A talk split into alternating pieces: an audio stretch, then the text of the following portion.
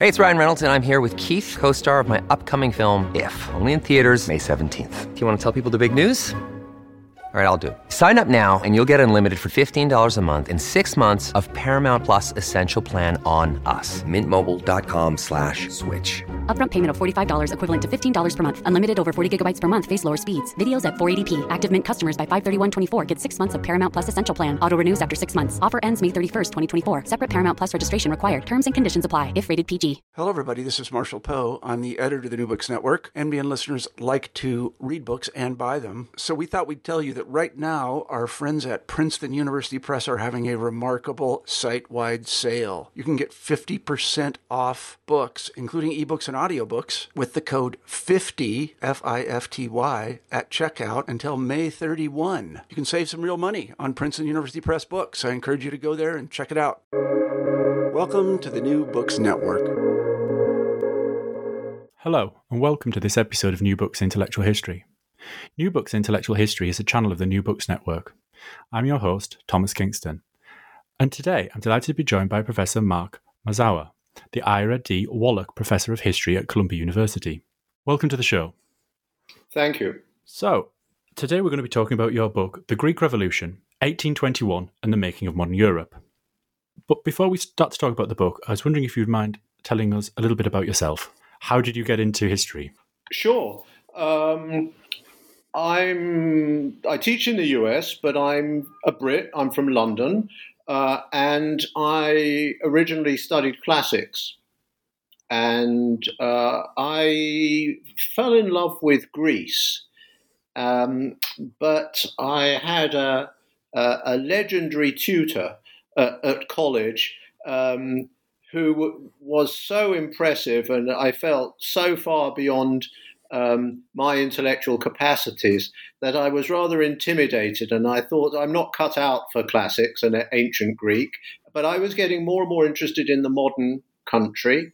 Uh, it was at the time the junta had fallen, and uh, uh, after a few years, a left wing government came into power in Greece. It was a very exciting time. And I started to get interested in modern history. And so my studies took me in in that at that time rather unusual direction. Okay, and uh, and, and and this book, um, I mean, I suspect anybody looking at it would be um, rather um, short-sighted if they didn't notice that 1821 uh, is 200 years ago, uh, and I believe this played a role in your motivation for writing the book. Uh, well, it shouldn't have done because I had the idea many years ago to write this. In fact, the idea came, um, as you'll recall, just over a decade ago. Greece was very badly hit by the financial crisis, and an austerity program was imposed on the country by the IMF and the European Commission and the European Central Bank. And it was it was a very difficult, very humiliating time for the Greeks. They were basically being told what to do.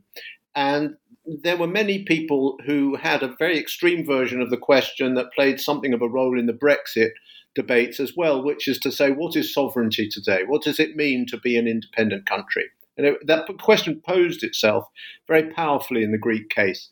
And it was so it was at that time that I thought, uh, well, to answer this question, uh, it would be interesting to go back to the moment in which independence was achieved and figure out what they were fighting for and what they thought they had got. And I started to see the whole 200 span, 200 year span of modern European history from the 1820s until now as a kind of arc uh, in which uh, the nation state had come sort of out of nowhere to become the norm for Europe and then for the world, uh, and uh, had then, in the age of globalization, entered a new era in which its value was being questioned. But uh, so the idea for this book had gone back a way, but uh, other things had got in the way of it. And so we got to about 2017 and 18, and I thought that uh, my publishers are going to hang, draw, and quarter me if I don't get this book out for 2021. So in the end, the bicentenary did play a role. Yeah, I mean, there's a, there's a, there's a really nice um, uh, kind of I'm almost uh, an, an insight into the into it in the introduction where you mentioned that the role of a historian is normally to deconstruct and be sort of an, an, anti-national and tear this apart. So exploring this was quite different. And I think as someone uh, reading it who didn't know that much about Greece and all the Greek Revolution in, in this context, um, but did manage to make 5,000 words of notes, uh, I was really surprised at how many different strands were pulled together um, in the book and historically uh, to create what we now see as Greece. Because at the start of the book, um, it's possibly an understatement, but things don't look very promising. Um, it's post Napoleonic Europe, right? Yes. Yes, things things were very difficult and very different, and um, in 1815, uh, the French were defeated, and the powers that defeated them just wanted no more trouble. Uh, and so the idea of any kind of uprising was anathema to them. And in fact, the, the conservative powers banded together to crush revolutions when they occurred in Piedmont and Sicily and later on in Spain. And so it was a very unpropitious time for the Greeks to be thinking of rising up against the Ottomans. If you turn to the to the Ottoman side, there was no Greece, of course. There were no nation states in the Balkans or anywhere else. There was one of the world's great empires that was run on completely different lines to anything that we'd recognize today. Um, it was basically run on the basis of loyalty to the Sultan and fidelity to the ruling house, and then on the basis of your religious allegiance or affiliation. So the Ottomans delegated enormous amount of power to the ecclesiastical hierarchy of each faith. So there was no Greece, but there was a very powerful Orthodox uh, patriarch in Constantinople who was had the responsibility for the good behavior of all the Orthodox peoples of the empire, whatever language they spoke. So part of the complexity of this and part of the difficulty for us is just this sheer um, task of imagining ourselves in a pre-national world. You know, we we bandy around labels very easily these days, right? Somebody's French or Welsh or Scottish or English, and we're all aware it's kind of a little bit difficult at the margins to figure out, you know, but but but we're pretty confident in in these labels. And this was a world in which these labels had no purchase, they had no political purchase. But what makes the Greek case interesting and complicated. And I think what explains why it came first was, of course, the, the Greece label had a lot of purchase in Europe. It just wasn't what we think of as a national label. It was a claim to cultural learning, to, to a sense of a, an elite education. It was a whole set of associations around the idea of the ancients and the ancient authors that, that had come by 1800 to be at the very heart of what it was to be an educated European. Um, so people in Europe were very comfortable talking about Greece and Greeks. But if you were to say to them, okay, where's Greece? Uh, they would have scratched their heads and said, well, well I suppose it must include Athens uh, and Mycenae and Delphi and one or two other spots. But what do you mean, where's Greece? We're not talking about a place with very clear boundaries. So we're in this very, very different world from the world that we inhabit.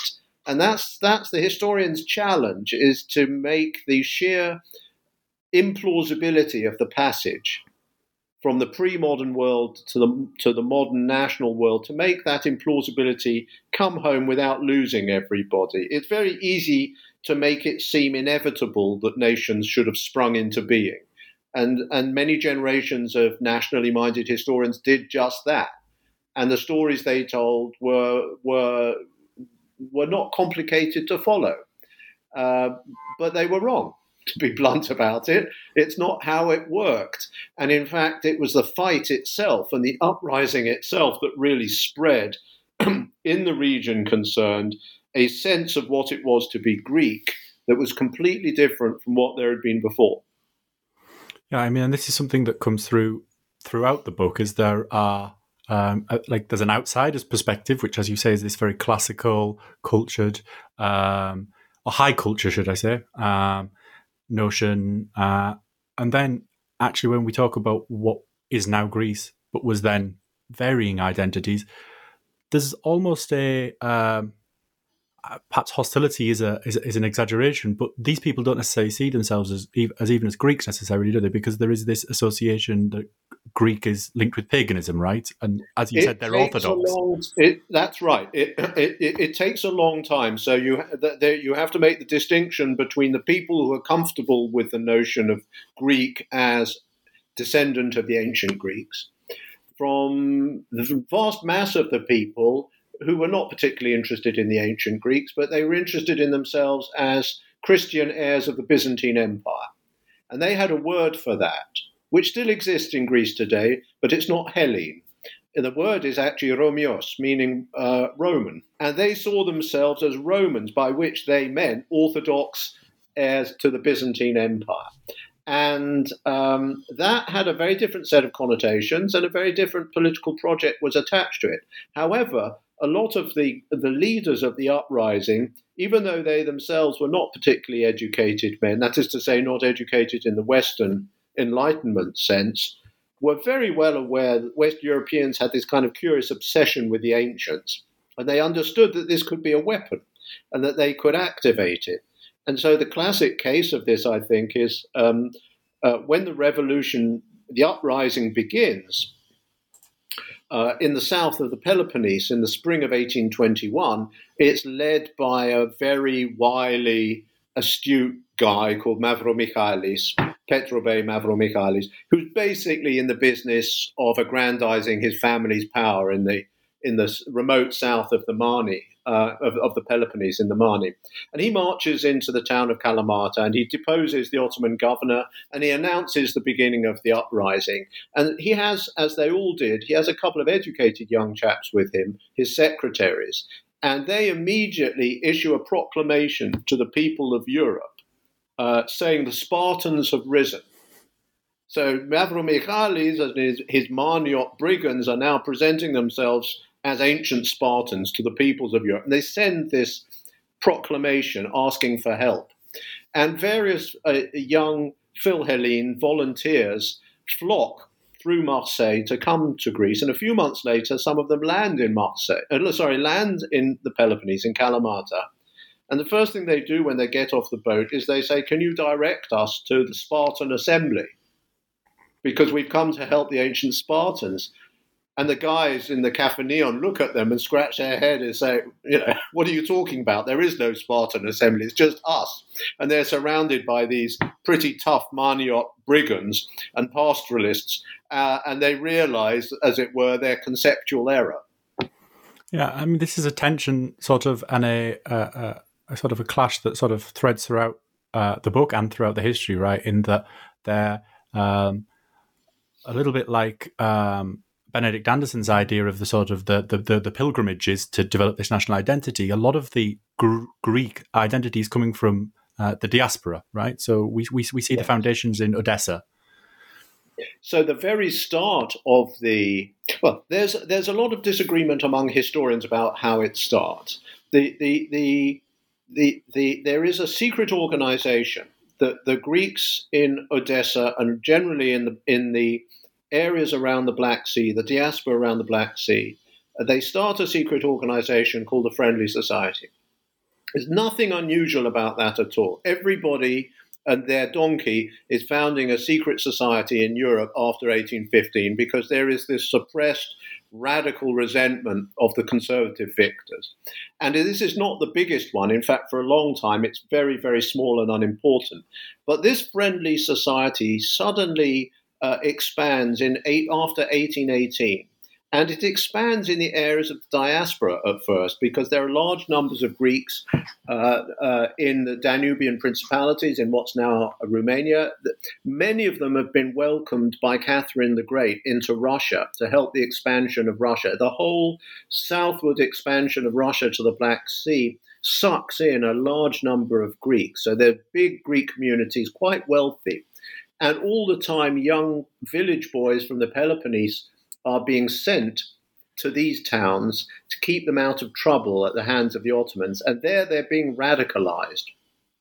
And so this friendly society sucks in these very competent, increasingly literate, but poor and resentful uh, young Greek men, and they decide to proselytize in the Ottoman territories, and they do this extremely successfully. So the diaspora, you're quite right, plays a very, very important role. And I think that one thing that is not sufficiently stressed is the role of language and writing. It's very, very striking how many, and it's a boon to the historian, and it was a great help to me in writing this, how many first hand accounts survive by the young men. I can't think offhand of one by a woman, but the young men who came from quite humble backgrounds, who get caught up in the fighting. Now, if you look at most parts of peasant Europe, in 1820. It's extremely, never mind the rest of the world, very, very unusual that a young man born into a village background would end up being in a position to pen his own recollections. And I think the reason, and it's not true on the whole of the Serbs, it's not true of the Poles, it's not true of the Romanians, it's not true of most of the Russians. Um, how do we explain this? I think we explain this because Greek was the language of church learning. And so there were village schools. And if you were moderately educated, if you were moderately ambitious young village family, you might send your eldest son to the village school. And then you'd get him out of trouble either by training him for the priesthood in a monastery or by sending him as an apprentice to one of these merchant houses. And that's the trajectory that a lot of quite modest families follow uh, and produce young revolutionaries. And so the result is, for the historian, you have these fantastic accounts, not only from the elite, we have elite memoirs, um, but from these guys who are absolutely in the thick of things and who completely understood the values of the peasant society. And that that's a very precious resource. That's also a very unusual resource, and it allows you to appreciate um, exactly what it felt like to be there on the ground when the thing took off. Yeah, and it's from from the Danubian principalities that we see the first. Um, and this is something that's also a subject for debate in the book. When when does the revolution start? Right, uh, and we, we, see this first the first uprising, uh, and it's doesn't quite go to plan, right? No, well, as I said, we're in this pre-national world. So bizarrely, by our lights, the Greek Revolution doesn't start in the territory that's now Greece. It starts a thousand miles to the north uh, on the borders of Romania and Moldova, Ukraine, and Russia.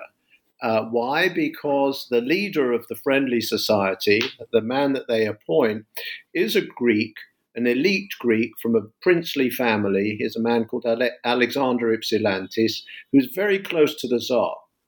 He was an aide to the Tsar. He was a military officer. He'd lost an arm fighting in the Russian army. He's a very charismatic figure. People flock to him.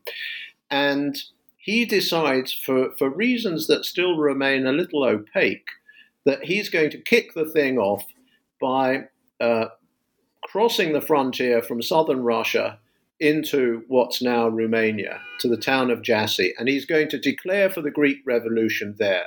And in his very romantic mind, thousands of people are going to flock for the cause of liberation from the Ottomans, and he's going to march all the way through onto Constantinople. Never mind, all of this is a thousand miles away from what will become Greece.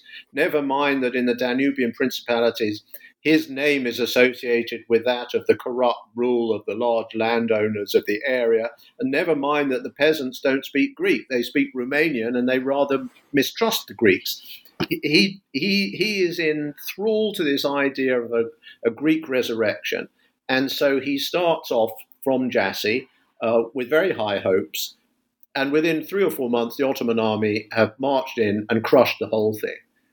So that first uh, effort to rise up against the Ottomans is completely wiped out and he escapes across the frontier into the Habsburg Empire, where the Ottoman, uh, where the Austrians say thank you very much and keep him under lock and key for the next seven years, pretty much until his death. Um, so the interesting question is why that isn't the end of the story. Why there's a Greek uprising at all, given that the guys who were leading it botched it, started in the wrong place, and were completely defeated. And that question of how the Greeks prevail um, in these circumstances against insuperable odds is really, I think, the key question of the subject. Yeah, I mean, the, the Ottoman reaction to this um, is um, quite severe. Um, they they um, you, you, mentioned earlier how the the patriarch is uh, in charge of his uh, religious division, and yeah, well, why, why don't you tell us what happens there? Well, I think it's worth stressing that um, violence is a is a strategic option for both sides from the start. And in fact, the history of this first national uprising is a bloody one, and we would, I suppose, not be surprised by that today.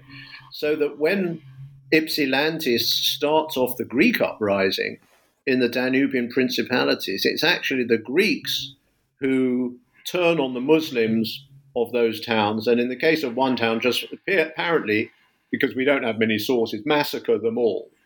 And it's as though they're sending a signal both to the Sultan and to their own supporters. This is now an all or nothing combat. We are fighting for a kind of ethnic purity, which not everybody who had conceptualized the uprising believed in. But violence pushes you down that path. So they start with great bloodshed. The revolutionaries in the Peloponnese are also in a pretty vengeful mood. And then the Sultan, when he gets the first reports of the uprising and he gets the reports of the death of Muslims in, in the towns of the Danubian principalities, reacts with extraordinary harshness himself. And yes, he has the patriarch executed, which in itself was was was severe, but not um, not perhaps by his standards an unacceptable punishment, because the patriarch was legally responsible for the loyalty of the Orthodox, and he'd evidently failed in the Sultan's view. But he has him executed in a very public, exemplary, and humiliating way. And the, the patriarch is over 80 and he leaves his body, he's hung, and, and his body is left dangling over the entrance to the patriarchate. So uh, and, and, this is then the signal for a kind of bloodletting against against the Greeks of Constantinople. Um, and of course, the Sultan, we're not talking about a state in which the Sultan has highly disciplined, well organized troops under his control. It's a matter of giving signals and then signals to start and signals to stop. The severity of the bloodletting in Constantinople shocks the European powers, it shocks the Russians.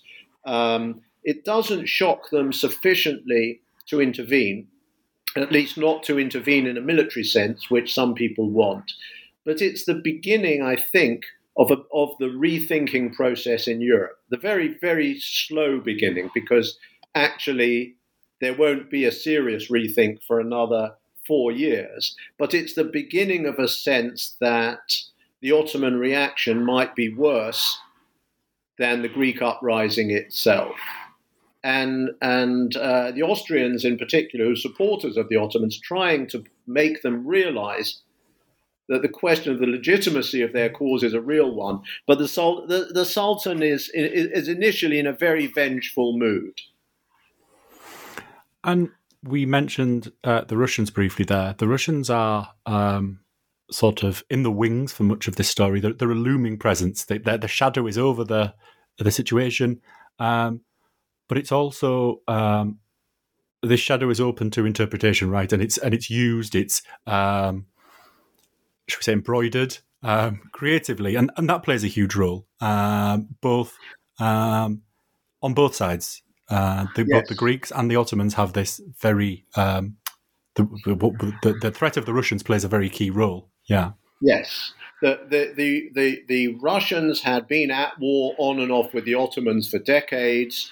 Um, and indeed would, would return to war against the Ottomans in 1828 and the Greek revolutionaries claimed that their conspiratorial activity was premised on triggering a Russian invasion in support of them. And so they they got supporters, they got Greeks to join the Friendly Society by telling them that they were confident that the Tsar was sympathetic and that once they had started the uprising and the Ottomans had taken action against them, the Russians would come in. This was complete, well, I was going to say this was complete crap. That's not true exactly. Uh, um, it is true that the, that the Tsar had no intention of doing this, but Russia is a very big place. And the local officials in southern Russia were very sympathetic to the Greeks, both the civilian authorities and, and the military authorities. And, and the Greek conspirators had many friends among them. So they may well have heard what they wanted to hear.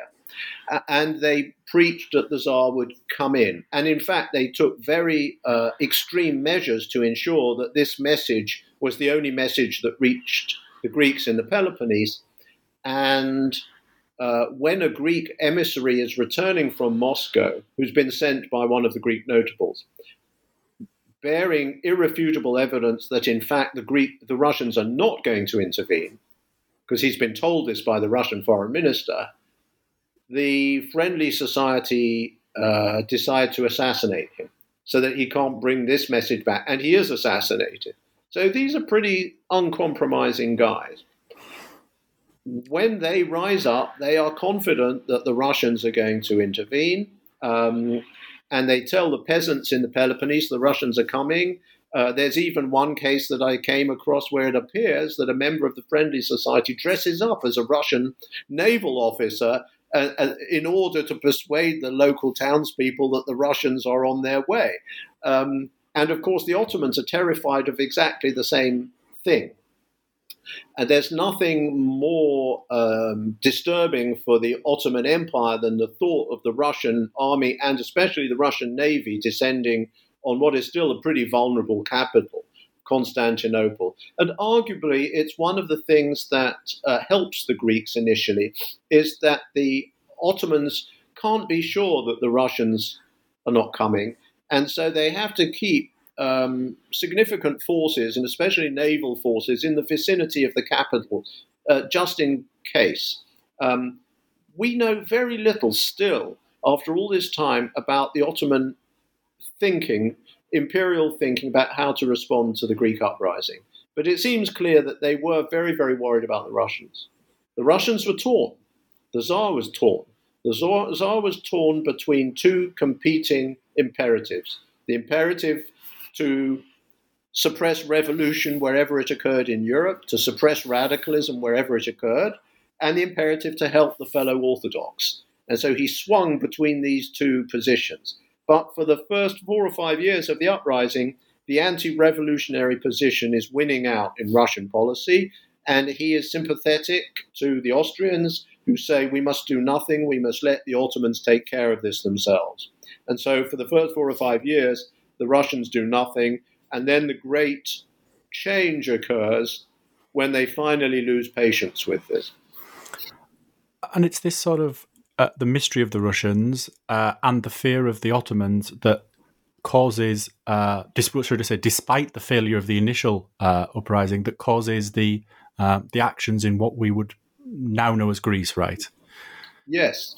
Um, I think everybody in Europe had pretty much expected that without foreign assistance, the uprising would be crushed very quickly because all the odds were against it the, the military odds, the demographic odds, the fiscal odds. This was a, still a powerful empire. It was hundreds of years old. It had its own bureaucracy. It ought to have been able to crush a peasant, poorly organized peasant uprising with no clear leadership. I mean, and it's still something of a mystery why they didn't. And so the general assumption in Europe had been this is all going to be a bit unpleasant for a bit, but uh, the Ottoman Sultan will prevail and the principle of legitimacy will be upheld. And then it starts to become clear that the Greeks are hanging on and that successive efforts by the Ottomans to invade have failed. And we can go into why why they failed, but they had failed. And there's a kind of stalemate. And this in this stalemate, the killing is going on. And then the Ottomans, um, in, in, a desperate fix, um, call in their allies, uh, uh, or subordinate really, the Pasha of Egypt, who is probably the most powerful subordinate in the Ottoman Empire to the Sultan. And the Pasha of Egypt, Mehmet Ali, is an extraordinary figure, and he is in the middle of a modernization of Egypt. in which he's nominally in, uh, obedient to the Sultan, but in fact he's laying the foundations for his own independence, which he eventually achieves. And the, the centerpiece of this strategy is the creation of a modern Egyptian army. And so it's the Pasha of Egypt with his modern army, the first modern Muslim army in the Middle East, who the Sultan calls in against the Greeks. And Mehmet Ali sends his son, Ibrahim Pasha, who turns out to be a commander of genius. And uh, Ibrahim Pasha uh, begins very effectively to crush what is left of the Greek uprising. But he does so in a very brutal way. He enslaves thousands of people uh, and he starts sort of um, uh, destroying whole swathes of the countryside to force the villagers to declare for the Sultan. And the news of this really shocks the West Europeans, the French and the British. Um, their shock is partly what we'd call humanitarian. It's partly religious, that they're shocked that a Muslim power is doing this to Christians. And it's partly, one has to say, racial, that they are shocked that African soldiers are coming into Europe and enslaving white Christian women and children. And so this uh, causes something of a, a shift in public opinion in Britain and France. And it has to be said, it causes the, the Tsar in Russia to change his mind as well. And uh, so, in, after the Egyptian intervention in Greece, um, as it were, because of the fear that the Greeks will be defeated, these three European powers, the British, the French, and the Russians, decide to change their mind and to work together to stop the Greeks being completely destroyed as they see it. Uh, it's the first humanitarian intervention, in effect, in history. And this is something else that um, I found incredibly interesting was that even after mm. all of this, uh, the struggles going on for a, a, number of years, and normally in that sort of in these sort of uh, histories, we sort of see some sort of crystallization of identity. But at this point, it's still very disparate, right? You have uh, local um, local forces that are very regionally uh, loyal, um, and also um, shall we say, maybe not the most patriotic in how they treat their uh, fellow countrymen. Yes. I mean, if you look at the Greek side, first of all, it's widely recognized from the time on, and they use the term that there was a civil war within the uprising, that Greeks were fighting Greeks, mostly on a regional basis, but not, not entirely on a regional basis. So the Greeks of the Peloponnese were fighting the Greeks of central Greece on the other side of the Gulf of Corinth. But I think more generally, you're quite right that if you look at what's motivating most of the well known leaders, it's much more old fashioned concerns. Uh, they're, they're wedded to a particular region or even a particular valley or a particular peninsula. Um, one notable family, we know that the leader of that family, he didn't like to leave his island. And, not, and we know that Kolokotronis didn't really like to leave the Peloponnese. And that's their conception of what they're fighting for. And, uh, and of course, they're fighting to get rich if they're poor, or they're fighting to stay rich if they had been doing well under the Ottomans. But what very few of them are fighting for is anything that looks like a nation state. No. And in fact, to a certain extent, it's the pressure from outside that is forcing them to stay together and forcing a political structure on them. It's not entirely true because one of the really interesting things about this uprising is how early on they seem to be committed to the forms of constitutional government and representative government. And so there's all this setting up of national assemblies and articulating of constitutions. But this is going on alongside this terrible internecine fighting and bloodshed. And many of them come from a tradition in which it's completely normal to rise up against the Sultan and then negotiate with the Sultan for the terms upon which you'll be readmitted into the empire, having got something out of it. And so a number of the leaders of the uprising clearly thinking in those terms too. And this this this financial aspect is something else that is very clear. I mean, uh, we talk about how armies armies march on their stomach, but it seems like a lot of these generals and commanders are marching on uh, the shall we say the size of their purse um, because they're refusing to act um, if they don't have the funding right. And the way they often raise funding is um, less than honourable manners. Um, yes. Well, I started to think that this question of how the armies were fed and how they were paid was the key to understanding the whole thing. And uh, because it's not a particularly noble aspect of the story, the historians haven't paid a lot of attention to it. But in fact, when you get into the documents, they are full of captains saying, "Well, I'll march if you guarantee, you know, my wage of ten groschen a month for me and my men." I mean, they're haggling over money the whole time. The archives there's something, something over 15 volumes of archives of the Greek Revolution that was published by the Greek Parliament, and some of them are full of these endless kind of reimbursement forms. But uh, it's quite extraordinary. Everybody's thinking about how they're being paid.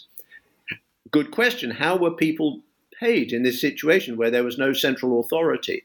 It, the on the whole, the land armies were levied uh, on the basis of promise of pay, and the pay could either come in because the government had just got money from an English loan, or from basically from plunder, and only in the third place from taxation, because the you know taxation was taxation by these Greek revolutionaries was something of a kind of arbitrary concept, really. If you were in one island in the Cyclades and a ship came from another island said, "We are the revolution." and we want a tenth of your crop, you weren't naturally going to say, oh, yes, we recognize that you are now the tax collector and we're going to give it to you.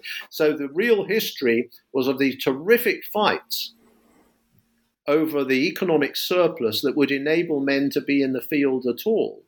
And then bear in mind that most of these people are either, either sailors or they're peasants who farm the land, and the land dictates its own rhythms. So most of them will not fight after St. Demetrius's day in the autumn because they have to get home for the last of the harvest. And they won't go off to campaign before St. George's Day in April in the spring because they have to sow.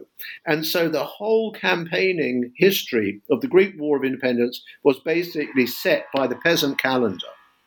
Once you understood that, you understood why, you understood many of these vicissitudes of the fighting itself.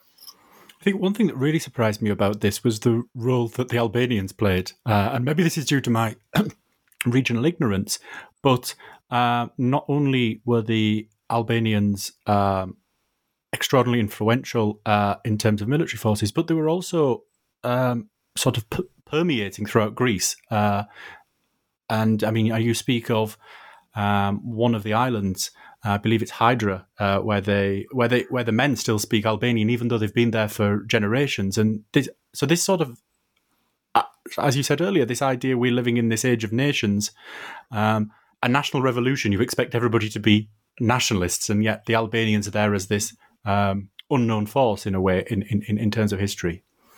I think one of the things you see from this history is that wars, national wars, are really wars to create a nation. They create, the fighting creates a nation. It's not that the nation went to war to fight for its own existence. And so, if you look at the territories that will become Greece, there are many, in some places, a majority of people who speak Greek and are Christian. Um, in some places, you have people who speak Greek and are Muslim.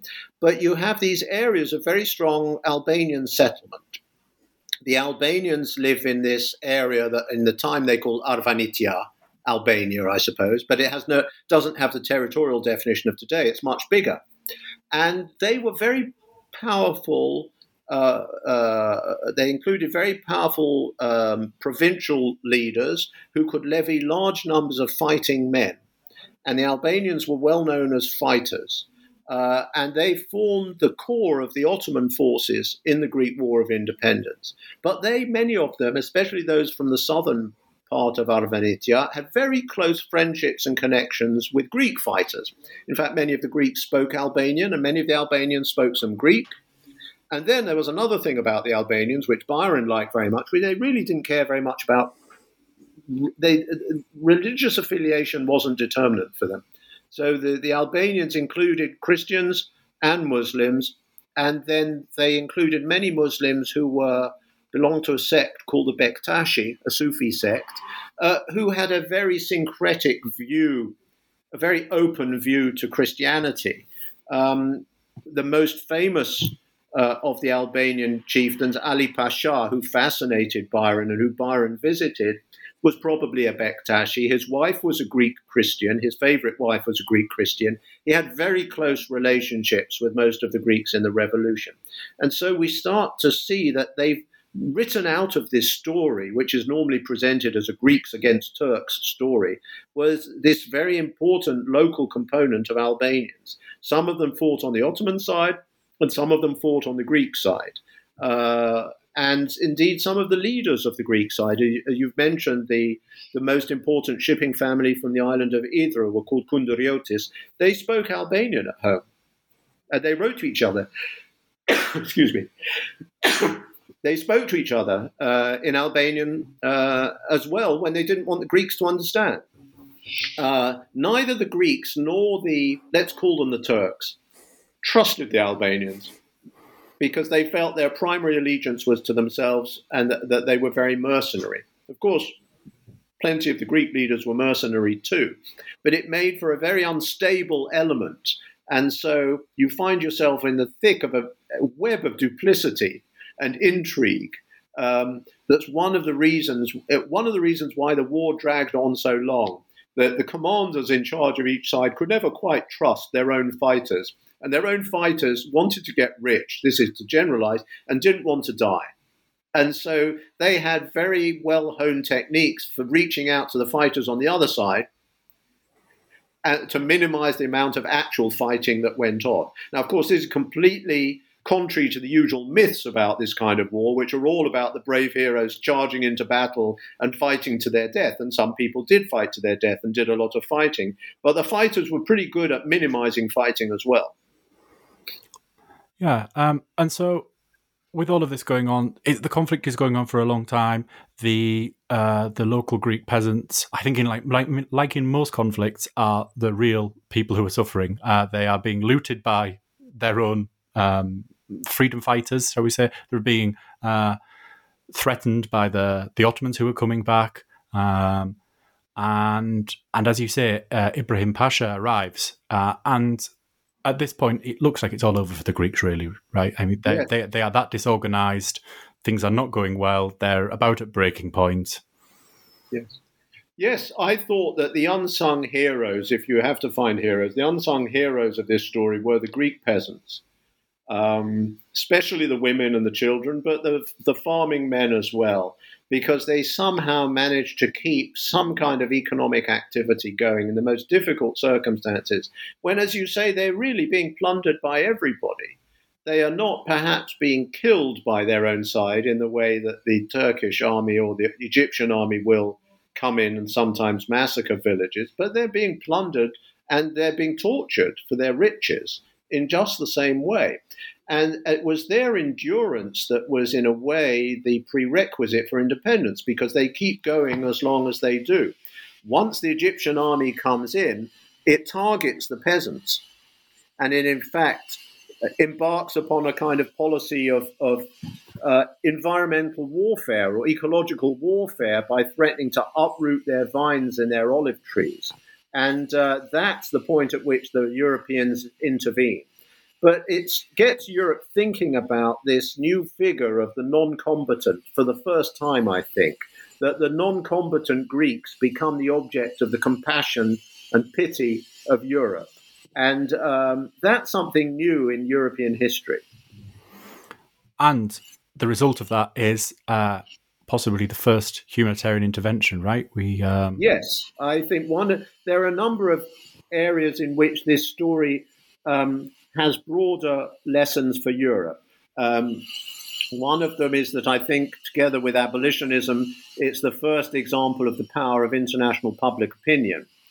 And then, closely connected with that, the second thing in which it, it, it, I think it has a broader lesson is it shows us the first clear case of humanitarian intervention. Again, perhaps alongside abolitionism, which is very closely uh, connected with uh, there is a kind of movement of sympathy to aid the non-combatants, the peasants uh, of the Peloponnese, who are who are really victimized from all sides. With this public opinion, um, and as vast fundraising occurs, uh, and there is some political pressure, uh, well, a lot of political pressure being levied, uh, and positions are being changed. We're seeing traditionally pro-Ottoman uh, nations switching uh, quite radically.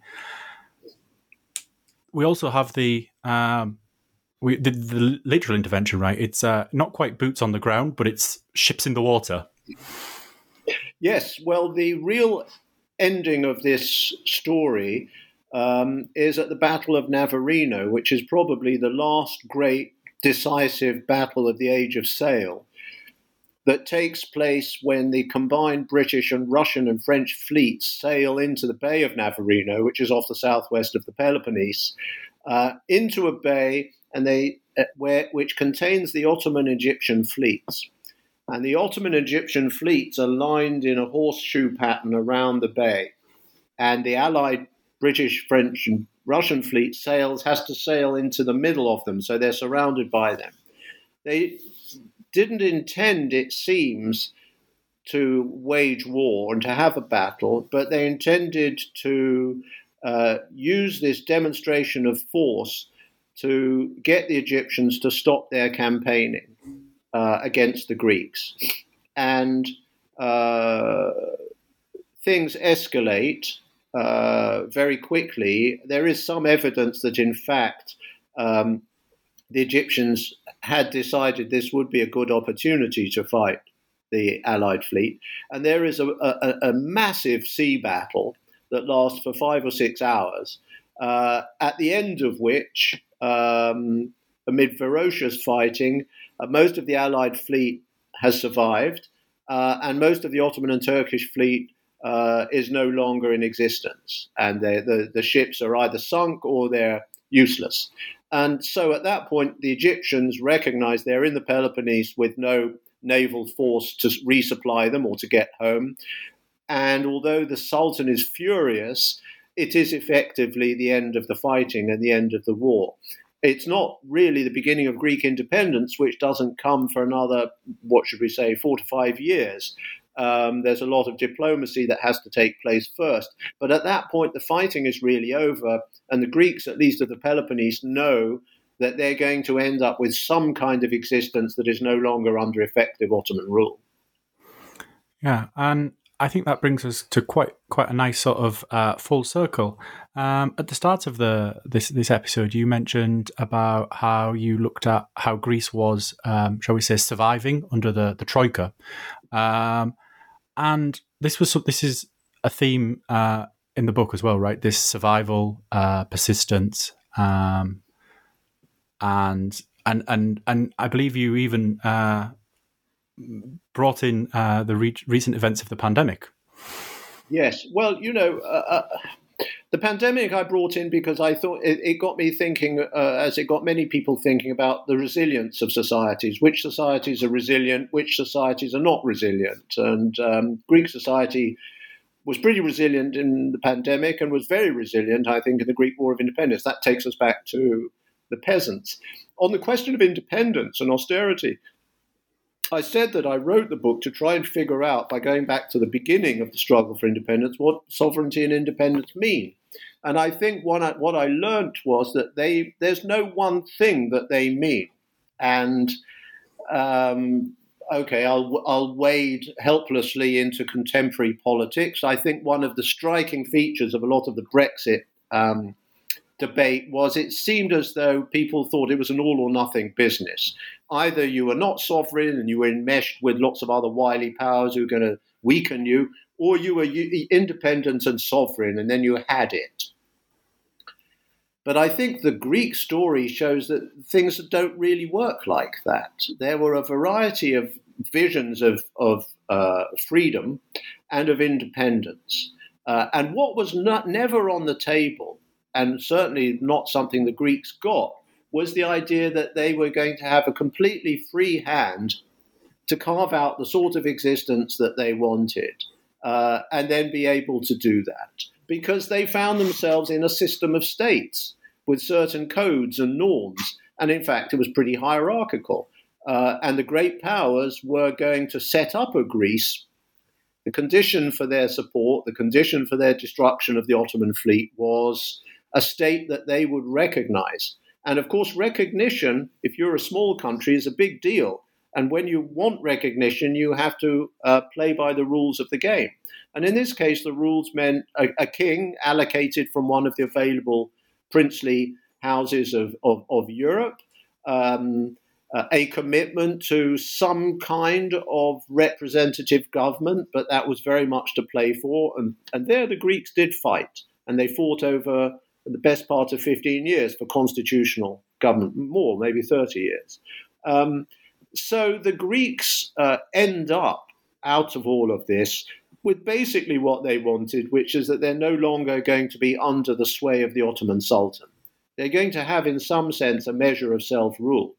But that rule has come through a Bavarian king who is now their monarch uh, and who has certain claims and powers upon them. Uh, and that was the price for it. So, so they, their achievement was a, was, was a real one, but it, it, it was, uh, it, it, was not the achievement of a perfect independence because that was never on offer. Oh, right. Well, I think that will be fascinating. And once again, uh, the book uh, is The Greek Revolution, 1821, and the Making of Modern Europe. Um, it's published by Allen Lane. Uh, one last question before we go. Uh, can we ask what you're working on at the moment? Is there anything else we should be getting excited for? Uh, uh no, nothing at all. I, I have various thoughts, but uh, uh, I want to do something that involves um, a history over thousands and tens of thousands of years um, in Greece. But I, for that reason, I don't think it will be rushed. So I think we should all take a breather after this. Sounds like quite a modest, um, modest goal. Um, well, thank you very much for joining me today, and I'm sure that um, this has uh, enlightened many. I, I, know the book enlightened me, uh, and it was a, a, real pleasure to read. Um, I've already recommended it to numerous people, including some Greek friends. So we'll see how that goes down. Um, thank you very much for joining me today. Thank you so much.